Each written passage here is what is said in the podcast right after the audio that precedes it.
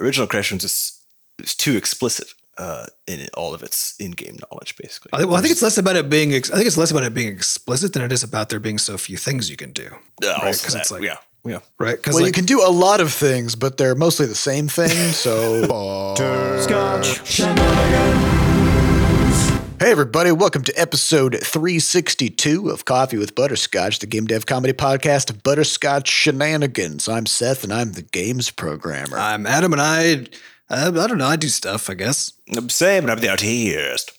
And this is a show where we talk about life, business, and working in the games industry. Today is May 6th? Yep, it's a good you question. got it. 2020 you. Before we get started, we have a warning. There's going to be, you know, profanity on this show. So uh, get ready to enjoy just a healthy dose of that.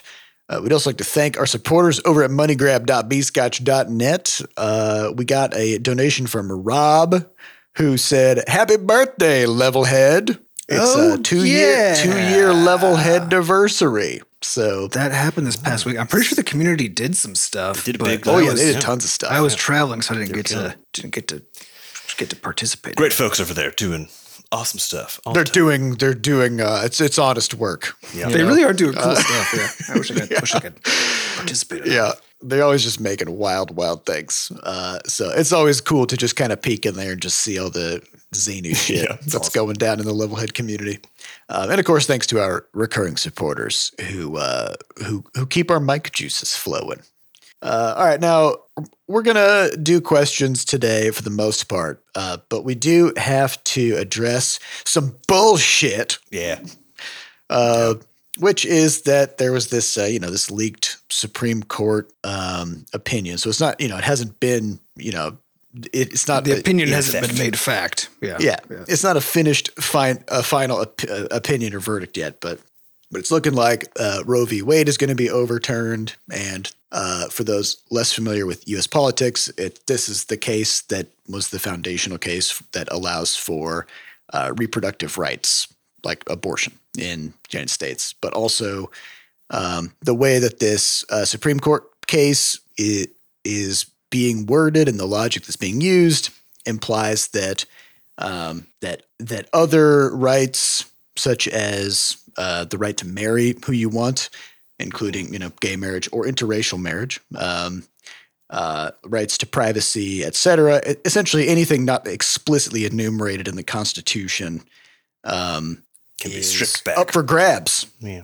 up for grabs for, for states to decide to take that away from you. And uh, already, you know, within the past two days, we've just seen article after article after article of tons and tons of states um, starting to push laws through as quickly as they can to strip away people's rights, doing things that will uh, that can lead to all kinds of, of stuff.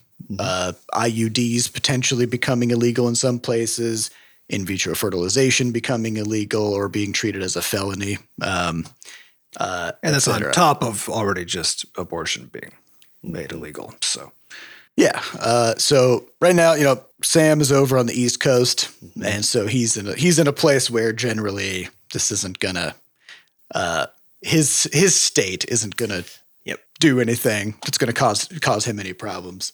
Um, specifically, uh, Adam and I are over here in Missouri, and our state is gonna do lots of things that are gonna hurt a lot of people and cause a lot of problems. Yeah, And what a fucking waste of everyone's time, you know? yeah. Can we just stop? Can we with not- the overwhelming cruelty of the conservative party?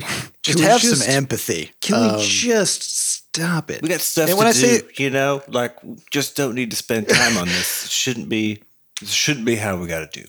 yeah, think about doing good things. You know, like what would that what would that be like? And it's important to note that most people uh, don't support this at all. yeah, So like again, it's like not even thirty percent.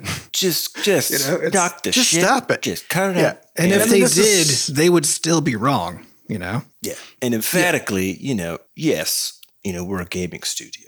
Okay. Yeah. Of course, we make video games, you know, politics adjacent. But uh, we stand with with people having rights to their own bodies, to their ability to, you know, live their lives effectively.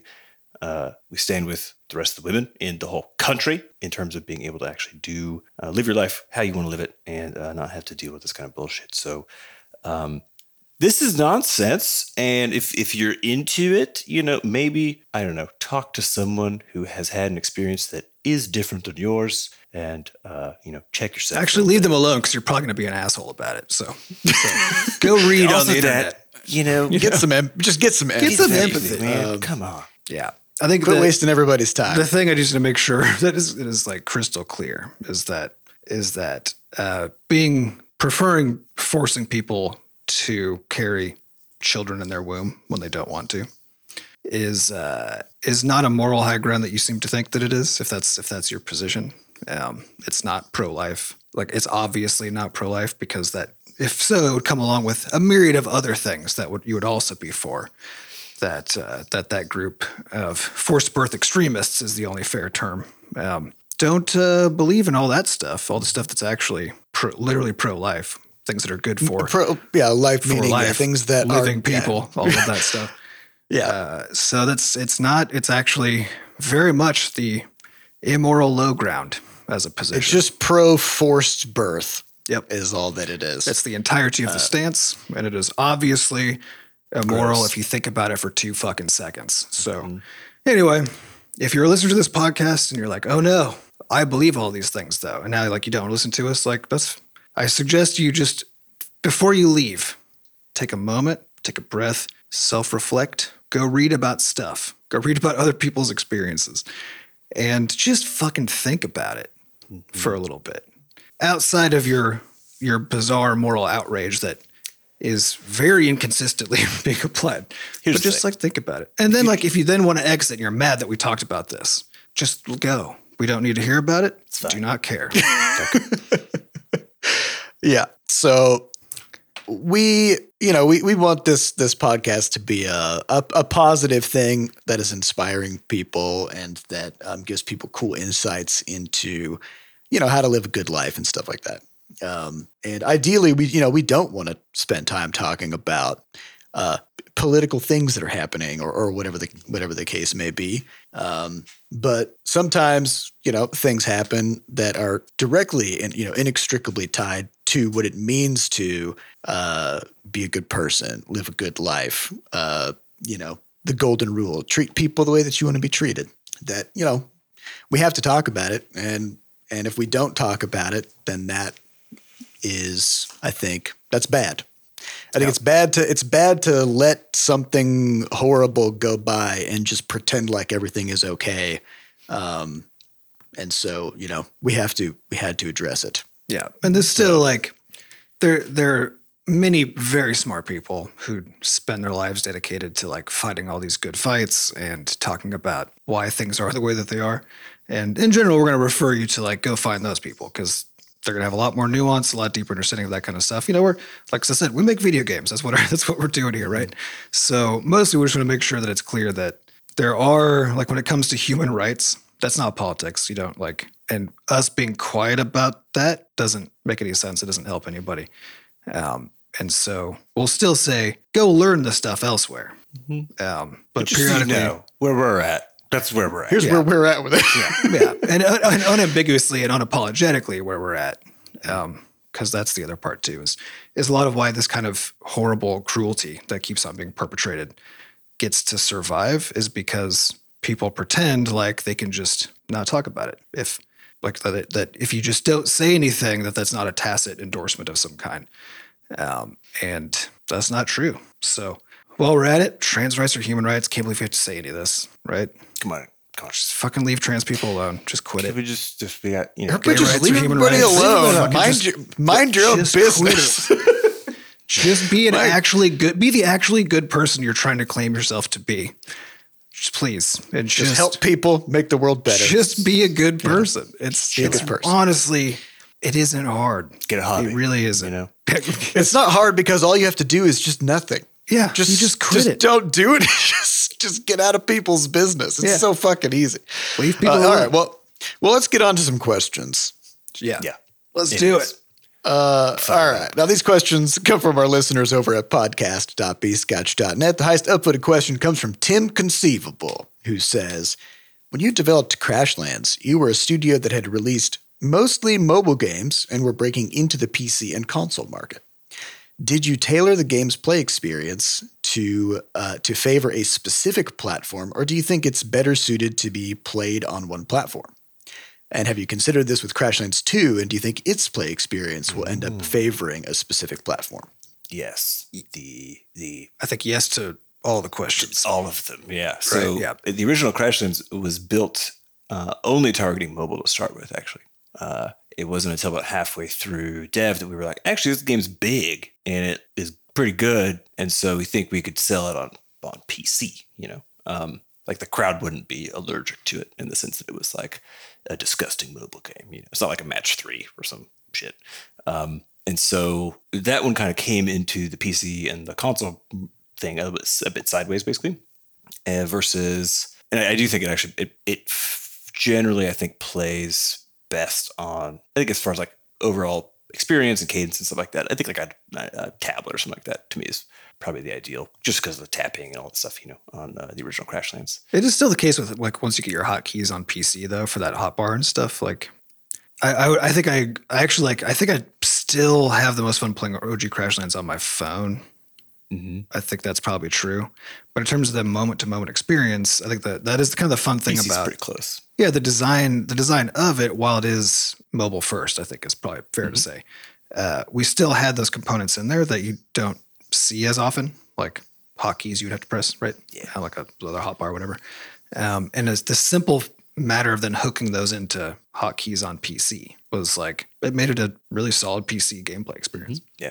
So I think that's kind of where the first one fell. The second one is explicitly a, a the attempt of ours to uh, push much further into the PC and console side of things um, it- for two reasons. One is that you know the the, the mobile premium space is is largely uh, moved to kind of into a sub- Collapsed. subscription model. Yeah, it's gone. So it's it's largely a subscription model. Um, and while we're very, of course, interested in all this and, and will participate, uh, kind of like what we did with Levelhead, et cetera, um, we we think that the the scale of Crashlands 2 and the overall polish, that sort of thing of it, uh, actually does befit more of either a console or a PC experience. So it is from like a hot from a overall control standpoint, it's a it's more uh, it is more elaborate. It's not just uh, tap to move, tap to do everything. It actually is uh, more of a you know two axis situation. You're moving on the one hand, you're kind of targeting on the other hand. Uh, it has all the buttons, so it's it's a it is actually a different experience. Um, but that I think when you if you play them,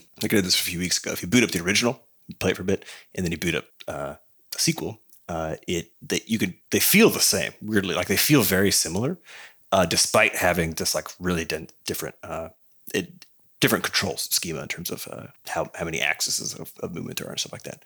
And so the the target is for us to really uh, branch out heavily into the, the PC and uh, console space, where it seems like the stuff that we make wants to live. I guess is the short version. Well, I think uh, yeah. But as as we're doing the initial design for Crashlands 2, the first thing that Sam did was sit down and, and basically do like a controls mapping to ask like, Yeah. what are the actions that a player can perform in here, right? And knowing that we wanted those to be uh, highly overlapping with OG Crashlands, so that it feels like it's the same continuation of the same game, right? And I, th- and I recall it being kind of surprising at the time, though then in retrospect, not so much, that it was actually controllers that were the most like limiting by far of and it wasn't touch. Like we think of we think of mobile and touch as like, oh, that's it's so hard to make a mobile interface that's like a good, you know, play experience and so on, right? yeah, But it's actually controllers. It's that controllers. Make it really, really hard. because they are Yeah. the most concrete, uh, un un like flexible, inflexible thing that you have to manage. Versus on on touch, if you want to add like an entire you know bar of buttons, or like I mean, you can just keep on adding capabilities. You can have them sort of show up or go away at different times. Um, so it runs into like a UX question certainly, but like you you can have buttons. You can just have tons of buttons. You know, all you could have. Infinite buttons on mobile. Yeah, that doesn't mean it's a good experience, right? But but you Um, Yeah, can like you can You can have them. but you can have them. Yeah. yeah versus on, on console you're you're really mapped to those you know your, your primary ones and then you really get to me you get into this dangerous territory with so i've been playing a lot on xbox and a lot of the modern games they do a lot of layering, right? Where if you Yeah. once you hold Y, for example, then it'll you'll actually sort of be in a submenu um, of like or a, uh, you know hold a button to then pop up a selection wheel or stuff like that. So Yeah. so you could there's still ways to get at uh, another layer of complexity, but it ends up being the case that if those actions, if those buttons are also mapped to actions, which they generally are, because you know it's that's where you want you want to be able to just press a button to do something. Um, then you end up having this really challenging uh, layering problem that makes it harder for someone who isn't like a gamer, like who Yeah, plays a I lot think of it's games. yeah, the accessibility yeah. issues, right? Like really are varying because like I and I find this for as a person who doesn't play with a controller, but at least historically, I've played a lot of games, and so I'm familiar with the things you should be able to do, and you know, and like my brain works well enough, you know, in that domain. But every time I pick up a controller, and there's more than just like The whatever buttons. little the little buttons and the joystick, um, and maybe the triggers, but as soon as like triggers and shoulders, you know, and and then like some controllers have two shoulders and tr- you know Yep. Like as soon as there's more than that or I have to like push a stick down or something uh, all of a sudden like the the cognitive load goes up so high Well, yeah, they, they also do a lot of um, combos. Yes. So, Yeah. as an example, like in in Rocket League, you know, you have a power slide button, um, but that doesn't do anything when you're in the air, yeah right? Mhm. And so you can use that same button to to do an air roll once you're in the air, Yes. right? yeah Or like. Uh, yeah, the way that you rotate your car and stuff changes. Uh, so, so essentially, your controls just change depending on the state of the game. Or I was just playing this past weekend, uh, Tunic, and uh, you know, if you play a, a a PC shooter, it'd be like, oh yeah, you hold Shift and you sprint, Mhm. right? But in Tunic, it's like, well, there's a there's a dodge button that you can hit to do a dodge roll, kind of Elden Ring style. And then if you keep holding it and keep moving in that direction, then it becomes a sprint Yeah. afterwards, right? And so they kind of like pack multiple functions into the same button, and and to me, it kind of it does add that la- level of kind of jank, right? Where it's like, what if I just want to sprint and I don't really care to to, to use my stamina to roll or Yeah. whatever? A really, Uh, a really funny, it, you know? a funny example of this from uh, a game like uh, like Elden Ring actually is that so if you press B, it's the same thing. If you press B, uh, then and you're just standing still, your character jumps backwards, does like a backward hop, like a dodge, basically, trying to get out of the way. If you press B while moving, you'll do a roll in whatever direction you're going. Uh, and then if you press B and just hold it while you're moving, then you start sprinting immediately, right? So Right, so it's like three functions rolled into one button. so very frequently you'll see videos of people who are just like they're they're standing there and they mean to like they're standing on like a like a you know like a rail over a fucking chasm and they mean to start like sprinting you know to go forward. And they just but they like, just jump off of it backward? or- yeah or just like roll off. so so the thing is like this the complexity of the mapping does create uh, or can create some really uh, kind of annoying like UX jank like Seth was talking about. Um it's also one of those things that like you, if you do it well, you can really, I mean, it's a, sh- you can pack a shocking amount of stuff in there. It's just really a question of like, should you? So I think as far as what we're targeting with Crashlands 2, it's like, it's not, it's not the original in terms of you just tap on stuff and there's, that's all it is. Uh, I would say it's sort of like maybe a, like a grade up in that, which is we're going to use the whole, you know, the whole controller. Um, and there might be like, there might be like a sub menu thing that you summon or something like that. But I think, I don't think it'll get too like, try not to do multi binding stuff. It's pretty straightforward. Yeah, I mean, one of the hallmarks of the original Crashlands was the accessibility of it, right? Where it was like you, it was just you know, you just one touch everything, and the game is super responsive, and you don't have to learn a lot of complex maneuvers and stuff to to play it. Um, so we're we're trying to keep with that tradition, you know, in Crashlands two, but Keep in a, spirit in a more in a more yeah in the spirit of that, but in a more evolved way. Mhm. Um, like one of the things that that I think is sort of a fundamental difference in Crashlands 2 is that so in the original game, let's say you wanted to chop a tree, you know, you would just tap the tree and your character would run over and just start chopping, you know, that that tree. So it's like a single targeting kind of based game. Um, and every now and then you had some special things, like maybe you could throw bombs or something, and then that would sort of do like an area hit. Uh, but but by and large, it's like whenever you're fighting stuff or interacting with things, it's just you and that thing one on one, right? And in uh, Crashlands Two, we've leaned into this uh, telegraph style interaction where instead of you know you just chopping that one tree, you know you'll have your machete thing that it's you all use for chopping effect wood. basically yeah, Yeah, and it, and it has like a telegraph that has a certain shape to it. And uh, part of the the like fun of the harvesting stuff now is finding you know collections of plants or things and then positioning like trying to position yourself so that you can catch all of them in the telegraph at the same Yeah. time um, and like speed up your harvesting by just your positioning and maneuvering which does mean that there's like there's an aiming component to it that didn't exist Mhm. in the original game And you do have to select your tool, right? Because we can't auto detect. It's no longer like I'm going to slap just a tree, so get out the thing that slaps trees. It's like Well, and also there's now yeah. more ways to interact with stuff because because in OG Crashlands there was exactly one way to interact with with well, almost everything except for like your pets, right? Mhm. But two at most yeah, But two at most, and so we could just we could just infer what it was you wanted to do. If you went to attack a tree, it was like, well, well you're going to use your saw you're going to use your saw. It's the only thing. the that only thing that you yeah. can do yeah. and we only let you equip one, you know, because like that's all that made sense. And and so uh, with Crashlands 2, we're trying to build a lot more uh, diversity in the kinds of interactions you can have with things, which means we can't infer. And so Mhm. now you're So we left. let you equip what you want. Yeah, it's got a what you telegraph, and you can run over there and try try to to, use it on a thing. And sometimes it'll work, and sometimes it won't, depending. Um, and kind of discovering those interactions is is um, yeah, like there's going to be obvious stuff, and then there's going to be stuff that you can kind of figure out or whatever. yeah. Well, I think the, the Um, goal is still to have these like layers of accessibility, right? And and I think the people confuse accessibility for like specifically referring to people who are not able to do something or like Yeah. color blindness or whatever, right? Uh, but it's a m it's way more general that, which is just meet trying to meet a person where they're at, whatever that means. how Are they- easy is it for someone to use this? You know, Yeah, to like make and- some progress, right?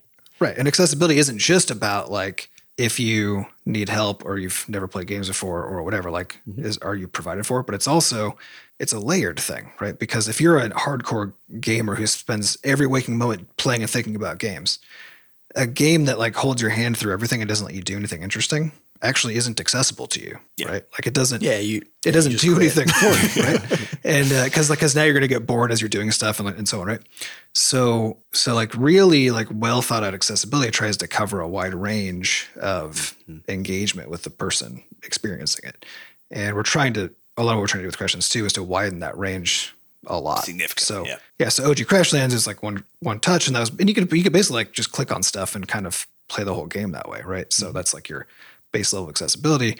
But then if you wanted to, you could like spec into a different kind of loadout for like fi- doing fire damage or doing like, you, there, like if you wanted to really think about the game and do more stuff, you could do that. If you wanted to do all the side quests and like just absolutely saturate that, you could do that. We made the mainline questing easier than the mm-hmm. side quests, right? Because we knew that like some people would just want to get through and play that, and that wasn't optional to like finish the game. So it had to be definitely beatable. So it had to be definitely beatable, right? While while the optional content doesn't have to be, and so we can provide additional layers of difficulty and complexity there, right? And so with Crashlands 2, it's the same idea, except we're trying to layer in just like more stuff everywhere. So it's not just there's not just easier and harder. There's also diversity of things Just to do in the first place. Yeah. So it's just different, yeah. So you just have more choice.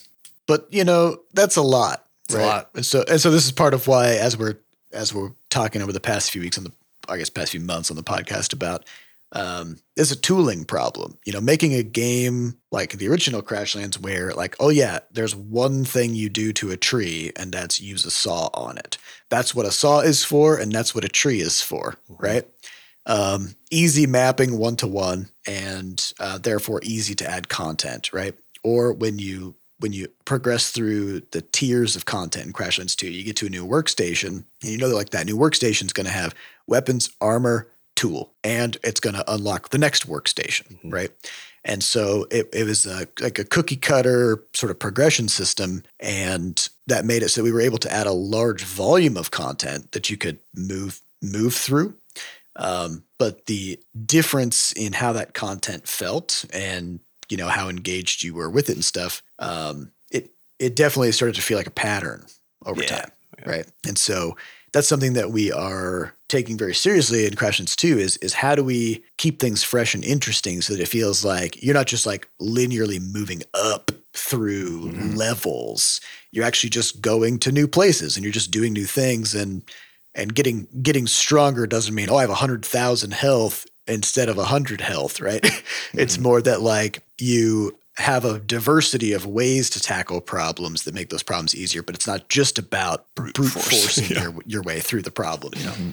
so yeah, which and, and to kind of bring that back to that to the original question, which is about platforms, right? And like platform targeting. Mhm. Um, we've kind of flipped over to treat form factor as basically just what interaction mechanisms a person will have with the game and therefore what the limits are on like how far we can push the kinds of ways you literally interact like with a device Mhm. right? Like um and with and the question being how do we map as many interesting in-game interactions onto this kind of smallest number really of actual physical inputs um, so that the form factor doesn't matter that much? It can be it can be basically platform agnostic. So but that does mean you have to design things like if you know you're going to be have the game on mobile well that has implications for like minimum possible text size and therefore how much text can be shown on the screen at once right as like a simple example.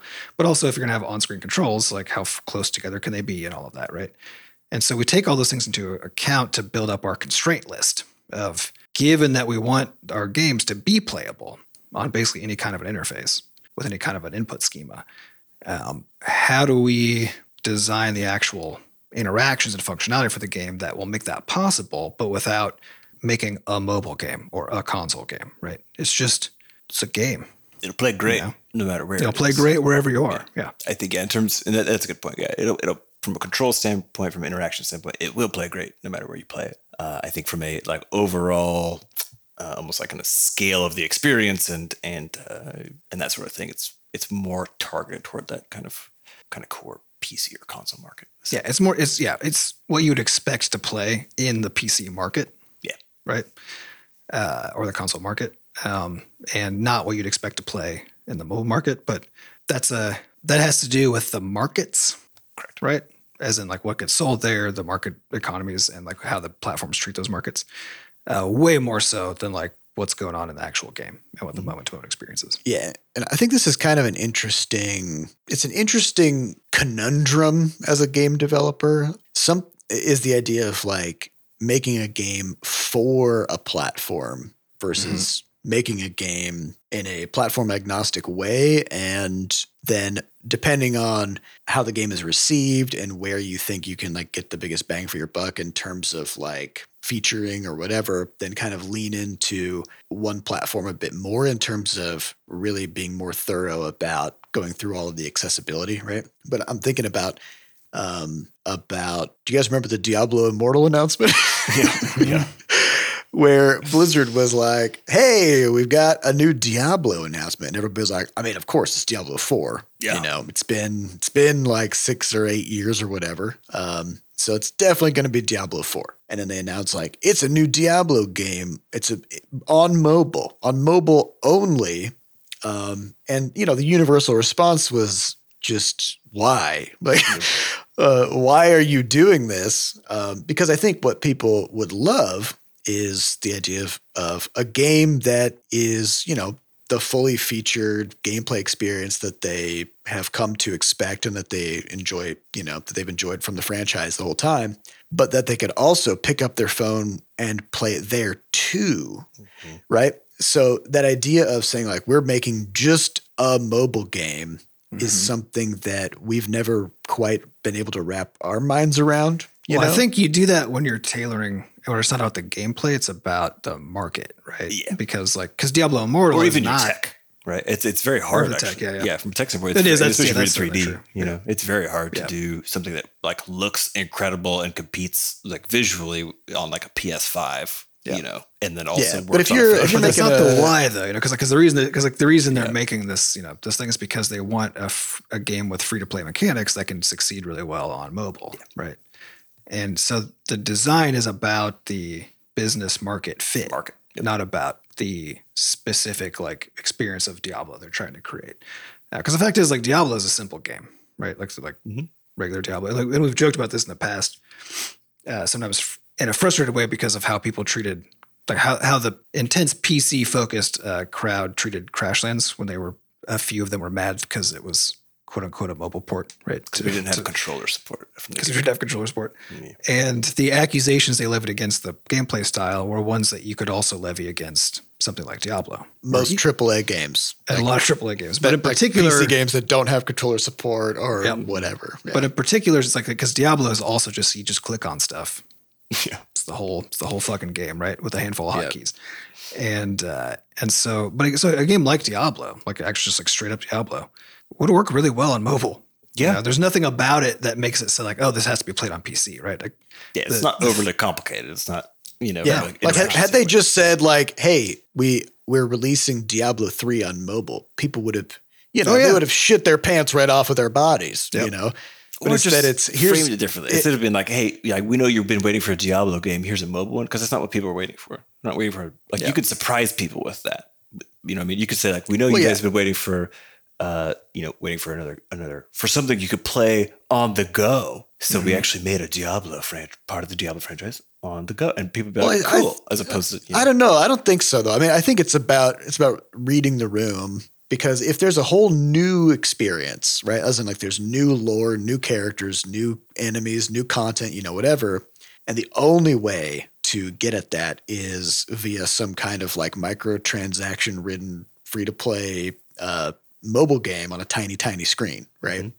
Um, then then people feel like, well, I'm just left out now, right? Because like I don't want to play in that, in that, yeah. format or whatever.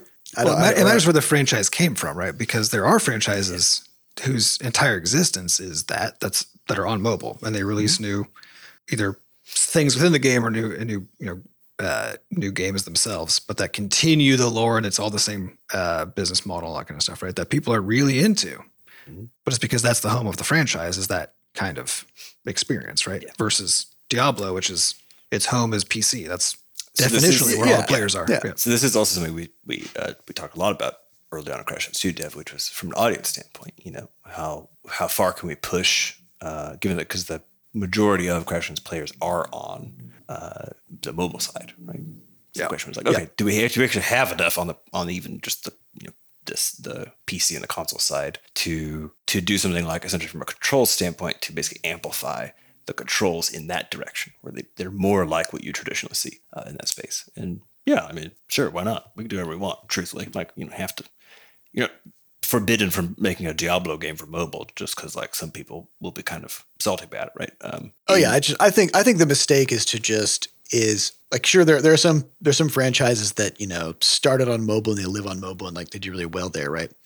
It, for me, it would be kind of like if you know uh, if the next Supercell game, right, where they make like Clash Royale and Clash of Clans, whatever. Yeah. If they were like they're like our next game is p- a PlayStation exclusive, right?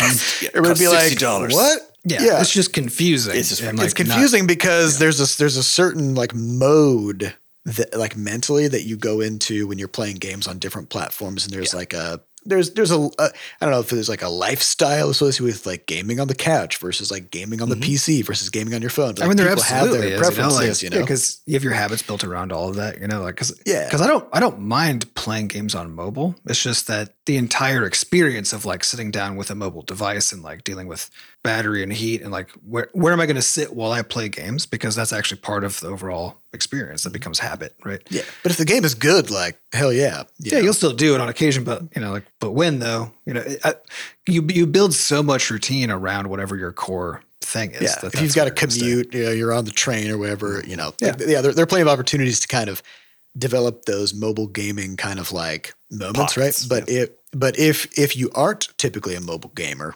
right? It's like you just don't spend time gaming on your phone because of the way that you've set up your life and your routines and stuff. You know, you are in front of a big screen, you're at your console, you're at your PC or whatever. And the idea of like walking away from those big screens uh, and just like sitting down on your couch with a with a tiny screen, um, it's a, it actually is a lifestyle shift all of a sudden, right? In terms of like what your routines are, like where you're moving about, um, how bad your neck hurts, you know, all that stuff.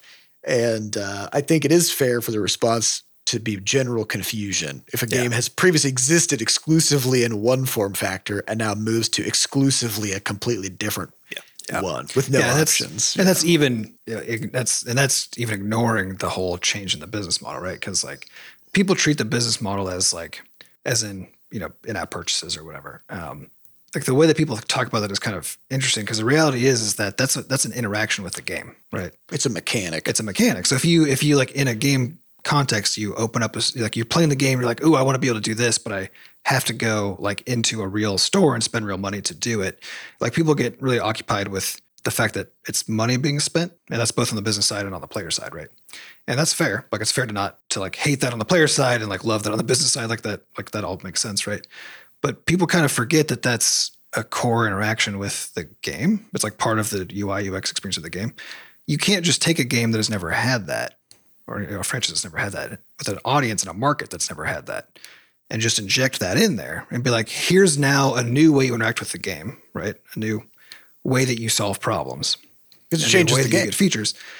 Uh, with this entirely new way of interacting, that's basically like forcing somebody to use a controller now when they've only ever used a keyboard and mouse or what. It's like it's that it's that huge of a change on top of the fact that there's a money a money component, right? Um, so it's there are many, many, many reasons why It's hard.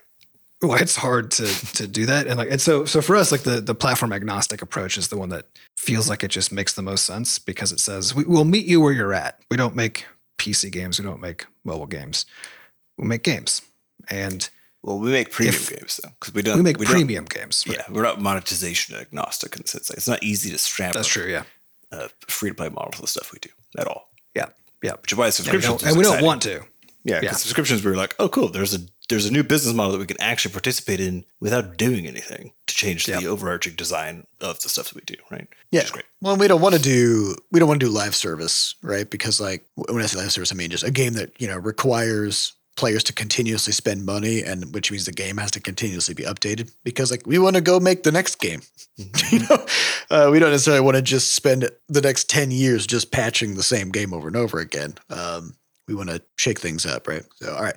Uh, next question comes from Beaky Bapa Boop, who says the community aspect of Levelhead is pretty apparent. Yeah. The community aspect of Crashlands 2 is a lot less obvious. Do you have plans for how you'll build a community around a game that doesn't feature community content? Mm, yes, but uh, you gotta you gotta think outside of the Outside game. the bun. Yeah. Mhm. Yeah, you can Yeah. outside the bun a little bit. because so we talk about um community, right?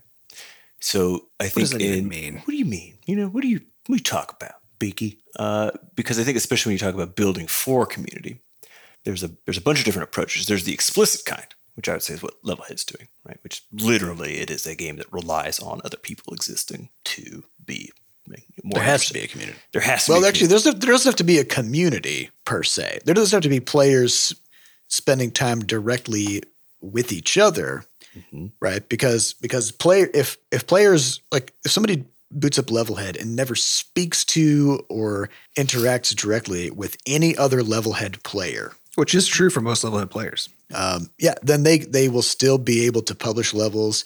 They can do everything in the game. Mhm. Um, they But can think- play all the levels. They can publish. They can do all that stuff. So you basically you have you have levels of community interaction, right? For one, um, but I think the question is like is more so one of how explicit or built is the support for those things within the context of the game itself. Uh, and in that case, what I'm talking about is things like user generated content that you share, right? Uh, like chat or voice chat, uh, groups, guilds, multiplayer being the most obvious real time example of this. Um, so that's that's one kind, which is the explicit kind. The other is the implicit kind, which is the kind that gets created by virtue of uh, a foundational shared experience that people have that they have questions about, or that they want to share uh, their experiences about with other people uh, if we experience a similar thing. And largely, I think that the approach we're taking with Crashlands 2 is of the implicit variety, which is which is actually in the design of the mechanics of the systems, the whole world, asking the question, uh, how is it that this supports supports a broader community outside of the context of the game? So unlike Levelhead being one that where the community is sort of in there, um, how does this support people, you know, sharing or uh, or talking to one another in an external context? So you're you actually are designing for community, but not not explicitly with like hard with coded things in the game. If that makes sense. Yeah. So I think a good example of of this would be a game like Stardew Valley, correct. where single player they finally added multiplayer long after launch, but um, the community that formed around that game was massive, Mhm. Just huge, right? And why? Well, why? Because single player, Yeah, right? it's big. Yeah, it's single player, um, and it's because th- I think I think two reasons. One is the game has enough depth and complexity that uh, you can learn things that uh, you can share with other people, right? You can share knowledge, kind of like how you know we we've always joked about how Minecraft. You know, you've got to like N shaped You gotta, pants, like- man. yeah, you got to make the shape of an N to make a pair of pants. Like the game doesn't tell you that. People tell you that. Other players tell you this about the game. And so the fact that the fact that not everything is just explicitly laid out um, can be a, a driver for community. There's a flip side to that though, which is that there's still it, the game still has to be accessible enough um, at the outset that you don't get driven away from the game early, Mhm. right? Like you need to basically hit points where you're like, oh, what's going on with this thing? This is interesting. And then you start looking up, looking around, and then you see, you find subreddits and forums and Discord communities and stuff like that. Um, and that's a to- totally single player game, Yeah, right? I sort of as So- good example for that because they aren't hiding anything from you. You know, it's not it's not the same like oh, guess what the shape of the thing is, and that's how you like get it. There's nothing like that, right? There's just so much stuff that you could do, and it's not obvious what the consequences of any given choice are. Um, so that you can tell what the choice is, right? You can see what the choices are Yeah, available like to say, you. say they're like, hey, you can make a beehive now, and you're like, Yeah. okay. I mean, You're like, cool. What happens when I do that? Because but but you can make guesses about well, that's going to let me make honey, obviously, and then and then if you're like participating in like the market side of the game, you're like, okay, that means I can probably sell it. So now you start to have questions that you don't have answers to, but they all come as a consequence of choices you can see and guesses you can make. So that if you do then want to optimize things or just participate with other people, share knowledge, all that kind of stuff, right? You can then go out and ask people, like, hey, did you make a beehive? Like, was it worth it? You know, like, did you how did you set it up? on your, like, how much did you set it up? Where did you put it? Yeah. Uh, how did you optimize your layout for this? Right. Because Mhm. this is all stuff you could figure out by trial and error, experimenting, and the game's not hiding from you. Right. Um, but it's the same deal with like romancing all the characters, where like each character likes certain things, and you learn through trial and error by listening to what they say or whatever. Right. Or you can just go read a guide who's like, this person loves this shit. To go give them this. Right. Or whatever.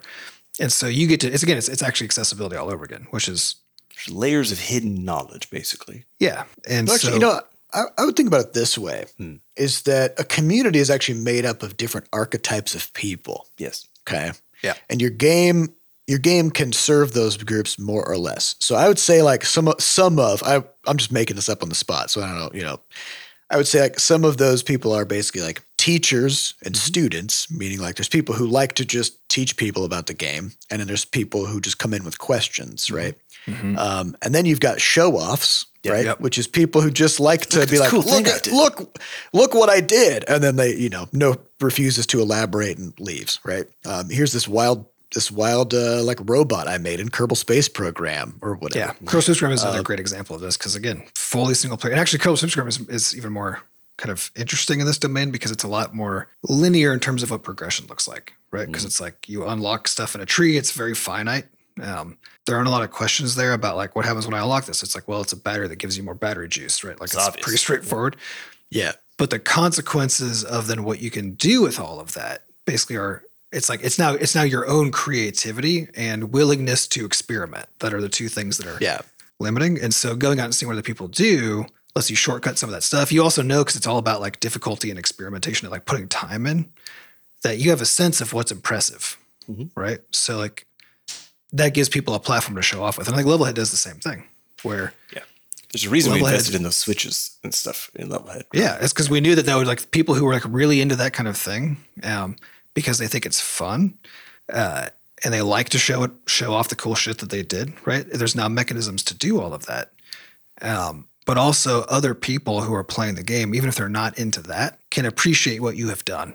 Right? And Yeah. so they could still be very into you, because I, I know like back when Seth and I were both playing a lot of Kerbal Space Program, I was not really into the like trying all the really hard, crazy stuff that like that I saw Seth doing, right?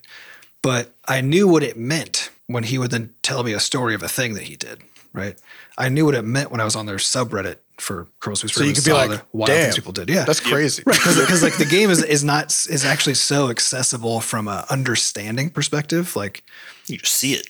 that you You're can like, look at it and you don't even like you could not even be a Kerbal Space Program player and you can see it and you can be like that looks really cool even if you don't actually grok the whole which again it's about levels of accessibility Mm-hmm. for every every aspect of the game and you take that versus say like uh, Dark Souls right Mm-hmm. where Dark Souls like I see so much Dark Souls content I've never played any of it or the whatever the newest one is called but that that Elden Ring. Elden Ring. Elden Ring, right? The franchise, right? I've seen so much of that content over my life, but I've never even touched those games. I've never watched a full playthrough, right?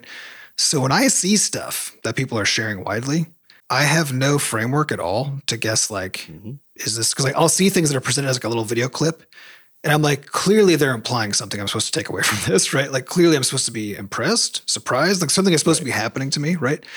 But it can't without context, right? So that's that's a difference in, in accessibility between like that and say a Kerbal Space Program, where anybody can look at a rocket exploding as like doing a flip and exploding onto a tarmac, right? And be you're like, that shit's hilarious. that's just yeah, yeah. You Or can it- look so that's anyone can look at a farm and be like, "Oh, wow, that looks like really That's- well laid that's out, really that's nicely really nice. Yeah, yeah, yeah, exactly. aesthetically pleasing." Yeah, so I, I would say then there's like a few more sort of like archetypes of people Mm-hmm, that that you would think about in your community. So another one is your uh, strategists or theory crafters, right? This is like people who just all they Min-maxers. like. They, yeah, they're just like, I wonder how far I can take this mechanic, right? Or I mm-hmm. wonder if I mix these 39 things in this really weirdly complex way, what happens, right? Would you put speedrunners um, in there, or is that a different? I feel like the speedrunners fall into that category. yeah, right? they- they're kind of like they're kind of like a subgroup, yeah. subset. Yeah. Yeah. Um, yeah. And then you've got hackers, which sometimes mm-hmm. it's modding, sometimes it's just hacking, mm-hmm. sometimes it's hacking to make mods. Um, but it's basically people who are like, I wonder how I can break this. which I would say speedrunners are also partially in that camp too. Yep. Um, and then your last group, I think, is just your comedians, which is just like uh, people who basically just like make a shitload of memes and otherwise just are there like. Be, like they're there because there's a community and because they like the game, but mostly they just kind of like to uh, crack jokes, have a good time and crack jokes. Yeah, but they have to stay up to date with like the rest of the community basically in order to do that successfully, right? So so like so yeah, so you take like all these components of what goes into a game community. And we see this with Levelhead, uh, which is really fun, right? We don't see it with Crashlands. Uh, Crashlands isn't it Crashlands is the kind of game is- that supports that. It's too explicit uh, in all of its in-game knowledge, basically. I think, well, I think it's told less you about it being. everything. I think it's less about it being explicit than it is about there being so few things you can do. Yeah, right? Because it's like yeah, yeah. right because Well, like, you can do a lot of things, but they're mostly the same thing. So Yeah, and the, and the not- outcome is very clear because yeah, I think it's less about the explicitness of like us telling you what to do, and more about the unambiguousness of outcome, right? Right. Yeah, well, you need agency. You need as a as a Yeah. player, you need to say like, okay, I have this goal, this some far off goal, and he like I know that there's these like six different paths I could potentially take with a bunch of variations in those paths and whatever. You need to be able decide to make alternate what are we- competing decisions that you invest in, because without Yeah. that, you can't really form a meaningful community. Yeah, but if the game is quite linear and you're kind of moving, just moving through a fairly predetermined path, um, then yeah, there, there aren't that many choices to make, which means there aren't that there aren't necessarily benefits to going out and talking to people about the choices that you're thinking about making. Yeah, and you can actually see this. And I've been playing a lot of Back 4 Blood, right? And so, as an example of a game where pretty straightforward, you just got shoot She's zombies. out in the face. Yeah. Yeah, she's always face and like and like you can find better guns. You can uh, and there's like the meta layer of the card. So there's they, they've added in a bunch of stuff to provide a lot of this, right? But if I think about the the discussions that I have with other people I play the game with, or that I look up online or see online and like the community around Back 4 Blood, what is it focused around, right? And it's mostly around moment to moment combat strategy, right? Because that's where the decisions get made, right? That's where the skill comes in, and like, and there's the meta layer of like choosing card stuff, but that's all very static. Actually, it's like okay, well, once you've chosen Once those cards, chose- Yeah. Here's a deck you can try. Here's this Yeah, build. this is a good- right? yeah, Here's a melee build. build or something. But then if you, but then still the main thing is like when you go in and play the game, how do you work together as a team? How do you mm-hmm. communicate with each other? How do you like, and that's where the community focuses, which is, which I'm not saying as a bad thing. That's just, that's what the design of the game supports, right? Yet with Crashlands as a single player game where it's mostly actually about combat, really. It's like combat and uh, going through that linear story. Um, that is like it's if you look at like what does the community talk about? Well, it's usually problem solving around some confusion around a quest or around combat strategy, which makes sense. Yeah. That's what the game supports, right? Yep. And so yeah, it's it's about trying to figure out like where are the decisions being made because that's where the community forms. Yep. Yeah. So there's, a, I mean, there's a lot of layers to it, and so that's which I think back to Sam's point. What do you mean by community, right? So Yeah. just because a game has online features doesn't necessarily mean that it's Built for good for creating a community, or doesn't mean that it serves all these different sort of dimensions of of types of community members. Um, And so what we're, we're trying to always keep that in mind as we're building Crash Two is just how much how how deep does the system go? How complex does it go? How much information do we expose and how much do we let the players kind of figure out on their own? Mm-hmm. And how do all these decisions either encourage people to talk to each other or discourage people from talking to each other? or require them to, because that's actually the one you, you want to avoid that one while still somehow getting encouragement, right? Because as soon as somebody has to leave the game to go do something, since most players will not, like it is just Yeah. the truth Then, that the vast then majority of that's players just in the game will churn. not. They just That's leave. just churn. Yeah. Yep. Yeah. Uh, yeah. So there's you know there's a lot of considerations to it. So good question though. Uh, and that's all the time we have for this week. We'd like to thank our producers Fat Bard and Jen Coster for putting the podcast together, and thanks to our community moderators who keep our Discord running. To get more involved in the Butterscotch community, just go to podcast.bscotch.net where we have links to the Discord, a way for you to donate, and links to the archives. Thank you all for listening, and we'll see you next week. Goodbye.